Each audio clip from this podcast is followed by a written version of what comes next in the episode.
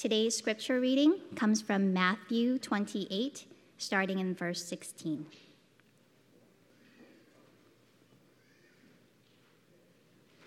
The Great Commission.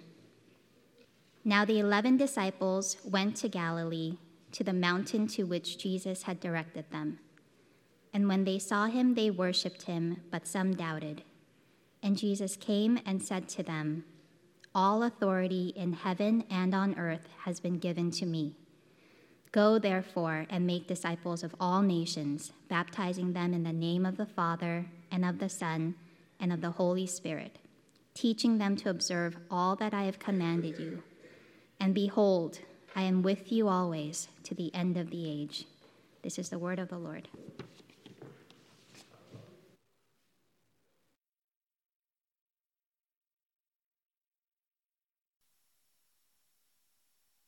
All right, morning, everybody. Uh, my name is Steve. I'm the associate pastor here. Good to see you all. All right, let's pray, and then we're going to dive right in because we got a lot to cover this morning. Father, thank you for uh, this community, that we get to be a part of it, that we get to be a part of what you are doing here in Oakland and around the East Bay and even around the world. We are not the only church that gathers this morning. There are millions of people today gathering to worship and to praise your name, to lift up Jesus, to respond to your word, to respond to your spirit as it moves in our hearts, leading us into your purposes and leading us into your mission for putting your family back together. So, God, as we enter into this time, as we enter into a season in the life of our church, uh, may you use uh, these things that we are trying, these are just our feeble attempts um, to, uh, to do something that reflects who you are. May you use this, all of it, uh, to build your church and to build your kingdom. We want to make Jesus' name great, not, not Regen's name great, God. And so may, may you do that. Use us in some small way to be a part of that. We pray all this in Jesus' name. Amen. All right, last week uh, we finished up our study in the Gospel of Mark. We were in the Gospel of Mark for about a year and a half, and this series that we're starting today about discipleship is, a, I think, a very natural outflowing from spending time in the life of Jesus. But I actually want to begin today where we ended last Sunday. So if you have your Bible still open, flip back over to Mark chapter 16, and I want to just look again at how Mark ends the, the Jesus story. It's a pretty remarkable ending. And it begins like this Verse 1 of chapter 16. When the Sabbath was over, Mary Magdalene, Mary the mother of James, and Salome bought spices so that they may go anoint Jesus' body. Very early on the first day of the week, just after sunrise, they were on their way to the tomb and they asked each other, Who will roll the stone away from the entrance of the tomb? Now, the women here are doing a very good thing, a very customary thing. They're tending to Jesus' dead body. and they set out for the tomb and they asked this question, this great question How will we get in? Who's going to roll away this giant stone? And there's a whole sermon just right there in that one question. Because there are times in our life where God calls us to do something or we feel compelled to do something for God and we don't know how it's going to turn out. We have no guarantee that this thing is actually going to work. I love the way that they approach this. Continuing on, when they looked up, they saw that the stone, which was very large, had been rolled away. As they entered the tomb, they saw a young man dressed in, in a white robe sitting on the right side, and they were alarmed. Don't be alarmed, he said, which is funny, right? they were alarmed. Don't be alarmed. This, this always works with my wife you know, and she's like, oh, you know, we're driving somewhere and maybe I, I don't totally know where we're going. And, and I'm like, she's like, I'm kind of alarmed at what we're doing. Oh, don't be alarmed, right? That always works, even for this angel. don't be alarmed, he says. You are looking for Jesus the Nazarene who was crucified, but he has risen. He is not here. See the place where they laid him. But go and tell his disciples and Peter, he is going ahead of you into Galilee. There you will see him, just as he told. Here they get this, this amazing, huge news. Jesus is risen. He was dead, but now he is alive. And it's in this moment, think about this for just a second. It's in this moment that these three women are the only people on the face of the earth who know the good news of Jesus' resurrection. What an amazing thing to be the first, to have this privilege of hearing for the first time Jesus is not dead. He is alive. He is not here. He is risen. So the angel then tells them, Go tell Peter and the others what has happened. Go to Galilee. You will see Jesus. And so, trembling and bewildered, the women went out and fled from the tomb. They said nothing to anyone because they were afraid. Now, today we're going to turn our attention in just a second to Matthew 28, the way that Matthew ends the Jesus story. And he tells it quite differently. The ending is quite different, right? There's much more detail given, but I love the way that Mark ends. And I wanted us to begin here because Mark wants us to sit with just how crazy this moment was. We like the resolve and, and, and our stories to end with kind of a neat bow tied on them, but Mark wants us to pause and to linger here with the insanity of this moment. Jesus is alive. For these women and for all of Jesus' first followers, this is a disruptive moment. Their whole world is turned upside down. A disruptive moment. We don't like disruptions, right? We don't want to be interrupted. Whatever you want to call it, interruption, disruption, those are generally perceived to be negative things. I mean, just look at the definition of disruption a disturbance or problem, problems that interrupt an event, activity, or process. Disturbance, problem, interruption. Those are all bad things, right? All negative words. We don't like to be disrupted. right after Christmas, uh, our family was able to take a two week vacation. It's the first full two weeks of vacation that we've had in 10 years of marriage. It was a great time. Uh, to just be away and to rest and to not have the normal sort of daily grind and schedule that we do uh, with kids being in two different schools and jobs and all that kind of stuff. So it was great two weeks, but every vacation, of course, has its moments. And our moment came the second week. We actually got to spend that week uh, out at Mount Hermon um, in a cabin in the redwoods. This beautiful place, um, really awesome time. And the first day was was wonderful. We got there and we're in this cabin, and our kids are like, "What is this building?" And there's a bunk bed and they're just going crazy. Their imaginations are going wild. They love this. We got to go outside, go on a hike. What a great first day. Uh, the second day, things continued to go fairly well until the evening when we put our kids down to sleep. And for whatever reason, that night, our daughter, Marina, just could not fall asleep. Now, normally our kids are really good sleepers. They're, they're in bed and, and usually completely quiet by 7.30, and, and they're in there all night. But this night, it took her until maybe 10, 11 o'clock to finally settle down and fall asleep. And in the process of, of getting her settled down and falling asleep, we end up like reshuffling the deck. I end up in the bunk bed with Cruz, our son, and Marina and Amy are out in the living room because that was the only place that we could get her to calm down. And so finally, it's, it's about midnight. We've gotten everybody asleep. There's this, there's this peace that has uh, finally settled on our cabin. And this is the night of that 4.5 earthquake that hit in Berkeley. Do you remember that? back in early January. So, of course, the, the earthquake hits. We're, Amy and I are freaking out, like, oh my gosh, did Cruz fall out of, the, out of the bunk bed? Like, all this kind of stuff. Our kids totally sleep through the whole thing. After all of that mess, they sleep through the earthquake, of course. But we are, are losing our minds as parents. All this to say, that one little blip on our vacation radar, total disruption. And luckily, we had three or four more days to recover from that. But in that moment, it's not fun. We don't like to be disrupted, to be interrupted. And yet, God continually, throughout Scripture, throughout our lives, our own experiences, God uses these disruptive moments to move us, to move us into a new way of thinking, a new way of understanding, a new way of loving to move us into new callings, into mission, and deeper into relationship with Him. He uses disruptive moments to move our story and His story forward. And this truth plays itself out for sure in the way that Mark ends the Jesus story, but also in the way that Matthew ends the Jesus story. So let's take a look at that one more time. Matthew 28. Just a couple of verses here, verses 16 through 20. Now, the 11 disciples went to Galilee. Here they are doing what Jesus, or what the angel commanded the women there at the end of Mark. They went to Galilee, to the mountain to which Jesus had directed them. And when they saw him, they worshiped him, but some doubted. And Jesus came and said to them, All authority in heaven and on earth has been given to me.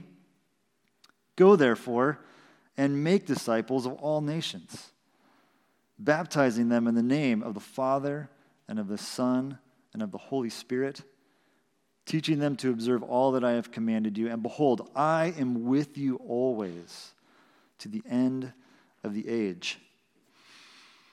Matthew ends in this much cleaner way with this command, this charge to take all that Jesus has invested into them, to share it with as many people as possible. It's this uh, beautiful, inspiring, even poetic ending, right?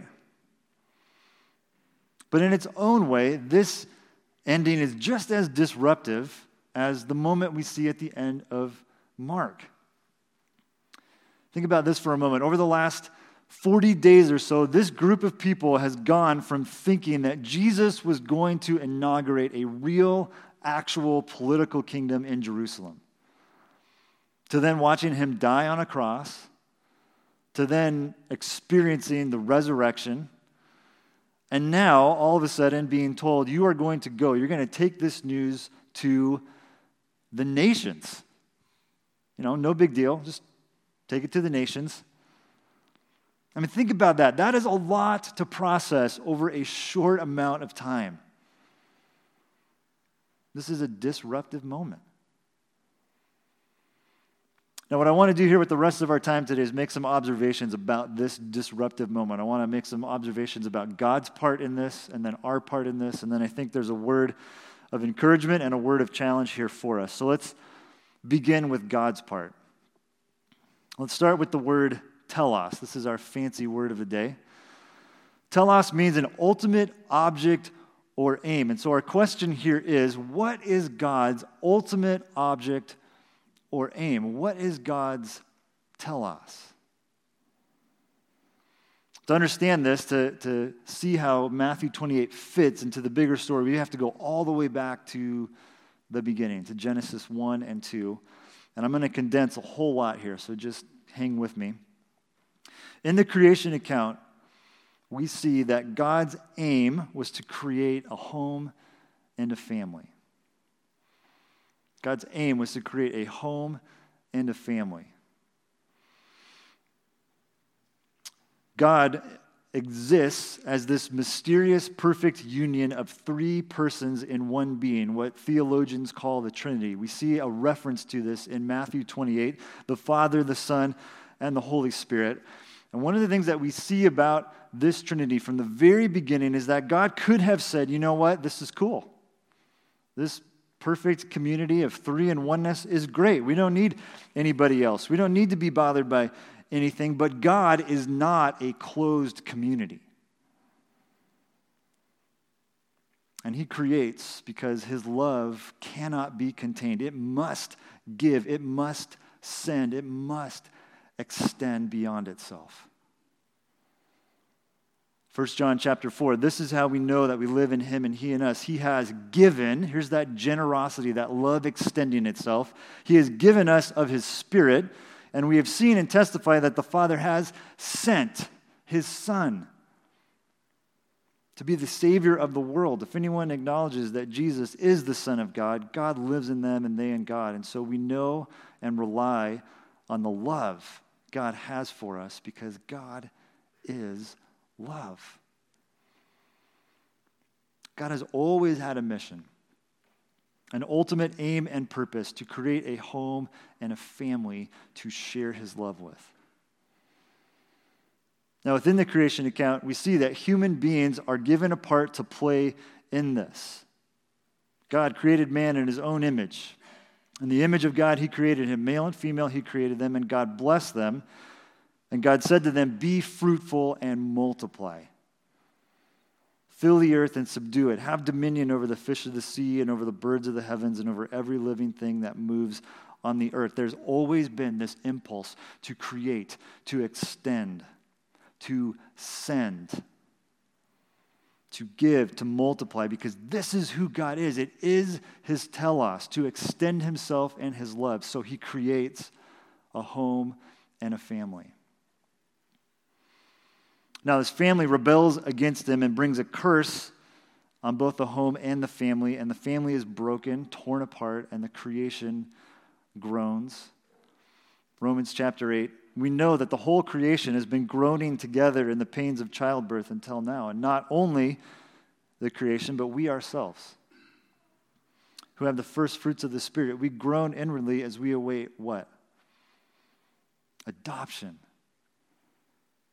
adoption as sons and daughters, the redemption of our bodies. So the focus, the mission, I think, is the same, but the focus of the mission is a little bit different now because of the rebellion, because of sin. God is now on a mission to put his family back together. This begins in earnest when God disrupts the life of a man named Abram. Genesis chapter 12. Now the Lord said to Abram, Go.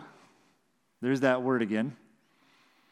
Go from your country and your kindred and your father's house to the land that I will show you, and I will make you a great nation. I will bless you and make your name great so that you will be a blessing.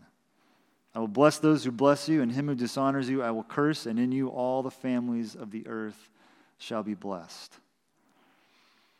So God will use this family dwelling in this land to bless all the families of the earth, to call all nations to himself. And this is a theme that's repeated throughout the Old Testament. Isaiah 49 I will make you as a light for the nations, that my salvation may reach to the end of the earth. Many peoples and strong nations shall come to seek the Lord of hosts in Jerusalem and to entreat the favor of the Lord. Zechariah 8. And many nations shall come and say, Come, let us go up to the mountain of the Lord, to the house of the God of Jacob, that he may teach us his ways, and that we may walk in his paths. Micah 4. Do you see why Jesus' words to the disciples in Matthew 28 are so disruptive? They grew up immersed in this worldview, in this religious system that said there's going to be a kingdom here in Jerusalem. And it will be a glorious nation. It will act as a beacon. It will draw people to it. Everyone's going to want to come here. But Jesus turns that whole thing upside down and says, No, they're not going to come to us. We are going to go to them. How am I going to put my family back together? Step one, through my death and resurrection, the forgiveness of sins, that you may have right relationship with God. But step two, is by you telling people about this good news. So now we come to our part. And this is not meant to be formulaic here, but there, I think, are four aspects to our role in this. And the first is that we go. Like Abram, like the disciples, we are called to go. Now, sometimes this gets interpreted as I have to go far away right? I have to go somewhere to some distant land. But for the original 11, this group of people that Jesus is sending out, they had no concept of planes and flying to the far ends of the earth. In fact, Jesus gives them a very simple directive in Acts chapter 1. You will be my witnesses in Jerusalem and in all Judea and Samaria and to the end of the earth. In other words, start where you are with what you know and then go from there. Now, this idea of going, of being sent, is the essence of discipleship. A disciple is an outwardly focused, others oriented person who is learning to live and love like Jesus. Let me say that again. A disciple is an outwardly focused, others oriented person who is learning to live and love like Jesus. When we live this way, we begin to reflect God's character. God sends Jesus, Jesus sends the Spirit. We are sent. Our sentness reflects God's heart, his love for his family, his desire to see his family put back together. And again, sent does not mean that you have to go to, uh, somebody between services said Madagascar. okay, whatever that like far off land for you is, it does not mean you have to go there. It simply means that we live where we are right now as a sent person a sent person on a mission. We are sent to our families, our roommates, our coworkers, our neighbors, whatever the circles are that you are a part of. You have been sent there to bear witness to the good news that you have experienced. You have been sent there to bear witness to the power of the resurrected Jesus in your life. So you don't need to go far to go, you just need to go. As we go, we make disciples. Now, this is an intimidating phrase. A lot of people, I think, get freaked out by what, is, what does it make a disciple? Like some kind of Frankenstein creature or whatever in a lab, right? It's weird. now, a better translation of this passage would be to say going, discipling, and then the two words that come a little bit later baptizing, teaching. So, what does it mean to be discipling? We're going to unpack this a little bit more over the next two Sundays, but for now, just a real simple idea. Discipling starts by investing in a person. One person. Maybe that person is someone at, at work who you sense is open to a spiritual conversation. There's an opportunity, uh, an opportunity there to simply say, This is what I've seen. These are some of the things that I've experienced. This is what I care about. This is how Jesus has changed my life. Maybe that one person is someone in your home group who you know is going through a difficult time, and, and you can connect with that in some way. And so you reach out to them and say, Hey, I know about that. You want to talk about that? There's a million different ways it can look, but in its most basic form, discipleship is this. Let me show you what I've seen. Let me tell you a little bit about what I've, what I've experienced so that we can both become more like Jesus.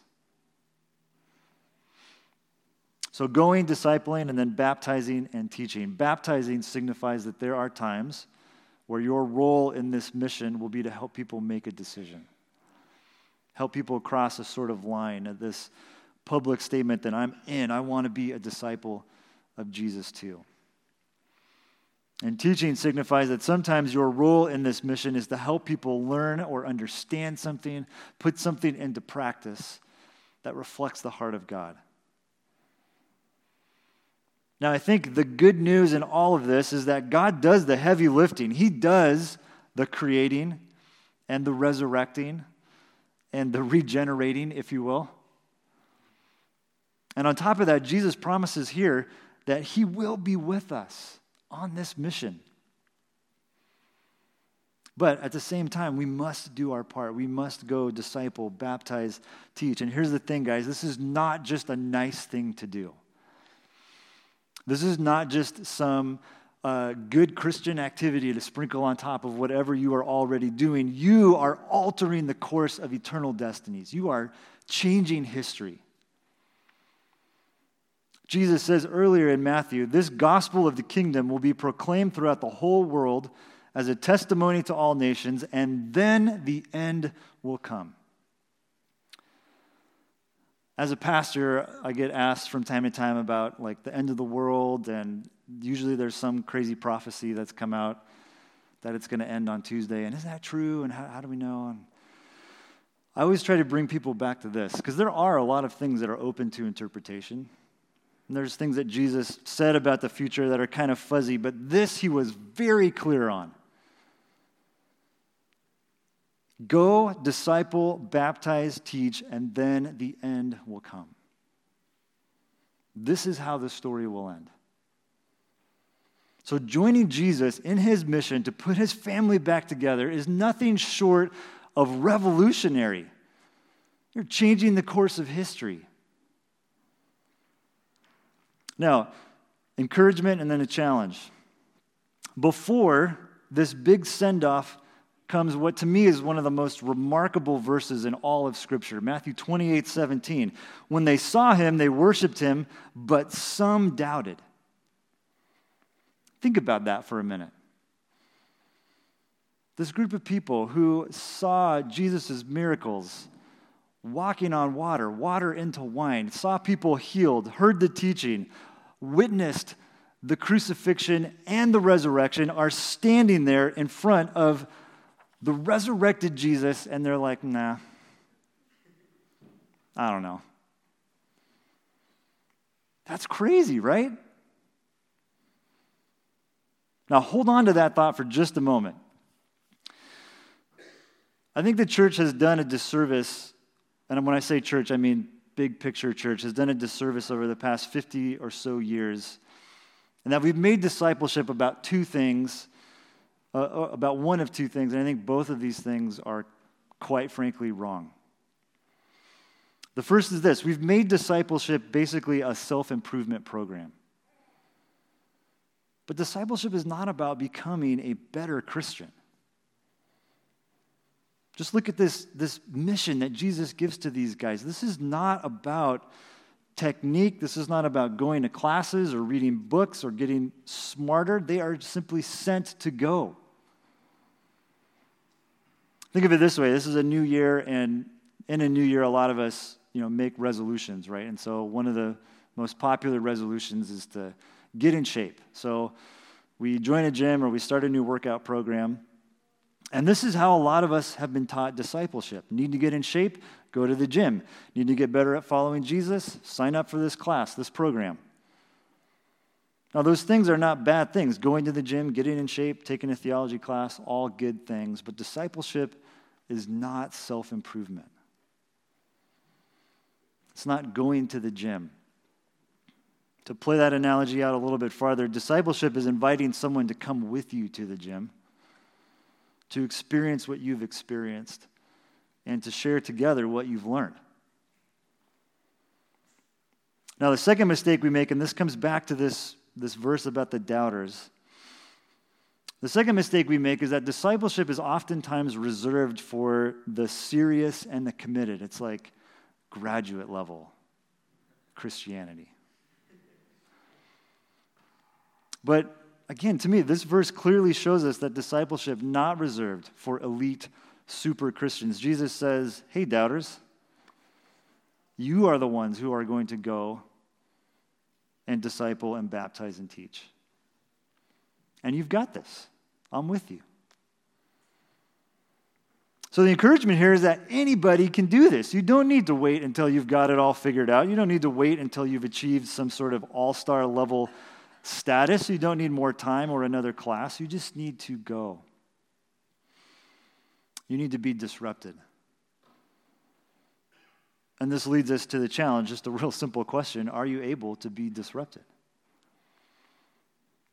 Now, for some of us here this morning, maybe this, is, this disruption is simply responding to the good news of Jesus' death and resurrection. Have you been disrupted by the gospel? Disrupted by the good news that God sent Jesus on a mission to adopt you into his family? Now, maybe you've already experienced that disruption and you've sort of settled into a place of comfort or complacency. And so, is there space in your life for God to interrupt you again? Have you taken seriously the truth that if you are a disciple of Jesus, you are a sent person? You are here to be a blessing, to bear witness to what God has done. You are here to change the course of history. Now, one of the best ways to be disrupted, and by no means is this the only way, but I think one of the best ways to be disrupted is to join a home group where you will meet a lot of weird people who will interrupt your life. but who you also will be able to, to work through this with, and who you'll be able to talk about what does it look like to live as a sent person in whatever context you happen to be in. They're like little laboratories for this, this mission of going and discipling and teaching and baptizing. And as I said earlier, we're starting this new experiment with groups. This is as good a time as any to get involved. When you came in, you got a little card. If you're not connected to a group and you would like to be, just fill that card out, give it to me, or drop it in a box on your way out. And we would love to help you get plugged in over the, the course of the next couple of weeks. So, this may be the disruption that God has for you right now, but more broadly speaking, are you able to be disrupted? I want to close with a story. This is the story of how we ended up here in Oakland in a lot of ways. And this is not meant to uh, explain or, or to show that I'm really good at this at all, because I think this actually demonstrates the opposite of that. But um, as many of you know, Amy and I, after we got married, we spent the first almost seven years of our married life in uh, Boston. From California originally, but we were out there for Amy to go to grad school, and I got involved in ministry, and, and we got involved in a church that we really liked and ended up staying there for a while and thought we would be there for the foreseeable future. So, the summer of 2013, we flew out to the West Coast to um, do some different things. I actually flew to Portland to go to a conference that was called the World Domination Summit. That's what it's called. Um, Amy flew to Salinas to be with our family. We only had Marina at that point. Um, and then after that conference was over, I actually flew into Oakland and uh, Amy was going to pick me up here, and I was like, "Well, I'm going to Oakland. I should see if my good old friend um, Bruce Olson is around." Some of you know Bruce. Uh, he and his family have been involved in this church for many years. He's been an elder for almost six years. Um, so Bruce and I got lunch. I think we went to Farolito in uh, in Fruitvale, and the plan was for me to get on BART and then go from there down to Fremont, where Amy would pick me up.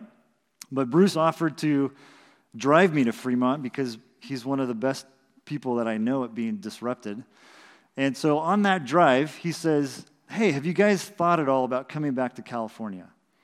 Because I'm a part of this church and we're looking for an associate pastor. I think you'd be a good fit. And I said, No. Dude, I just went to the World Domination Summit. I got big plans. Like, I.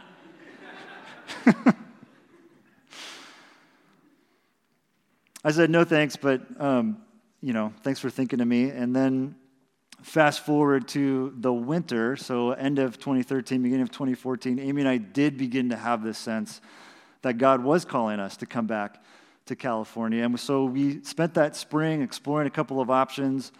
Um, one of them was quite serious in Southern California. And so, July of 2014, we came out to look at that.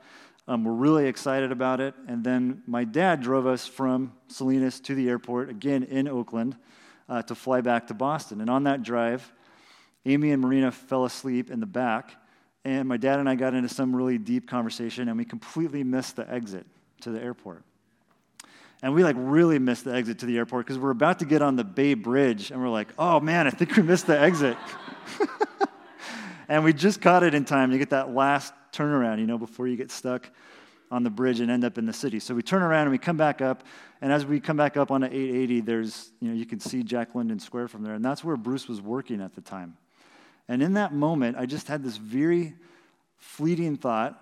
It, had, it could only have been God that said, You should email Bruce before you commit to anything else. Just check in with Bruce and see if anything's going on at Regen. And so we made our flight on time and we made it back to Boston. Um, and when we got back, I sent him an email. I said, Hey, what's going on? And here we are. the rest is history, right? But I think sometimes about that moment, I think, you know, what, what if we hadn't have missed that exit? And depending on how things are going on that particular day, that question has a different tone. But I tell that story to say this disruptions come in all sorts of forms. Sometimes it's a big moment. The stone is rolled away. It's time to move from Boston back to California. But then other times it's these much smaller things. You miss an exit. You feel this nudge, this conviction I should talk to that person. I should bring that conversation up with, with that guy today. Sometimes it's simply taking seriously this command go, disciple, baptize, teach. What is the disruption that you are in right now?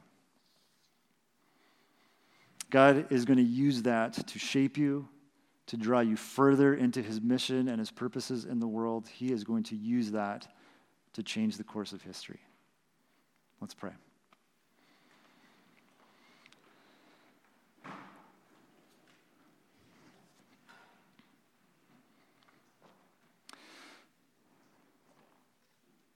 Father, thank you for your incredible love that compelled you to create.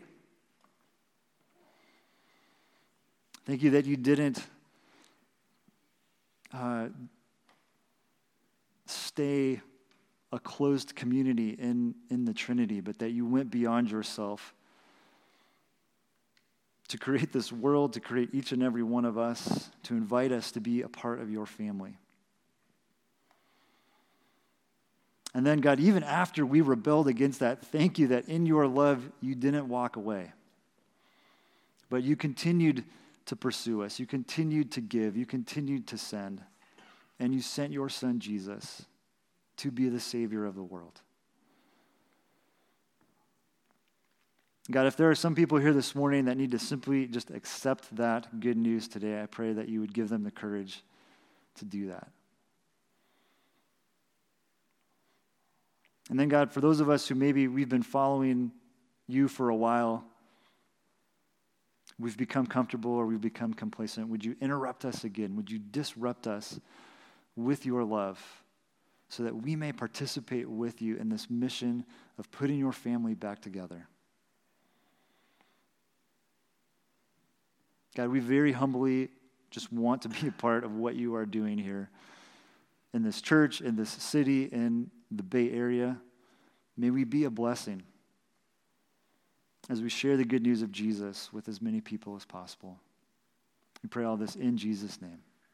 Amen.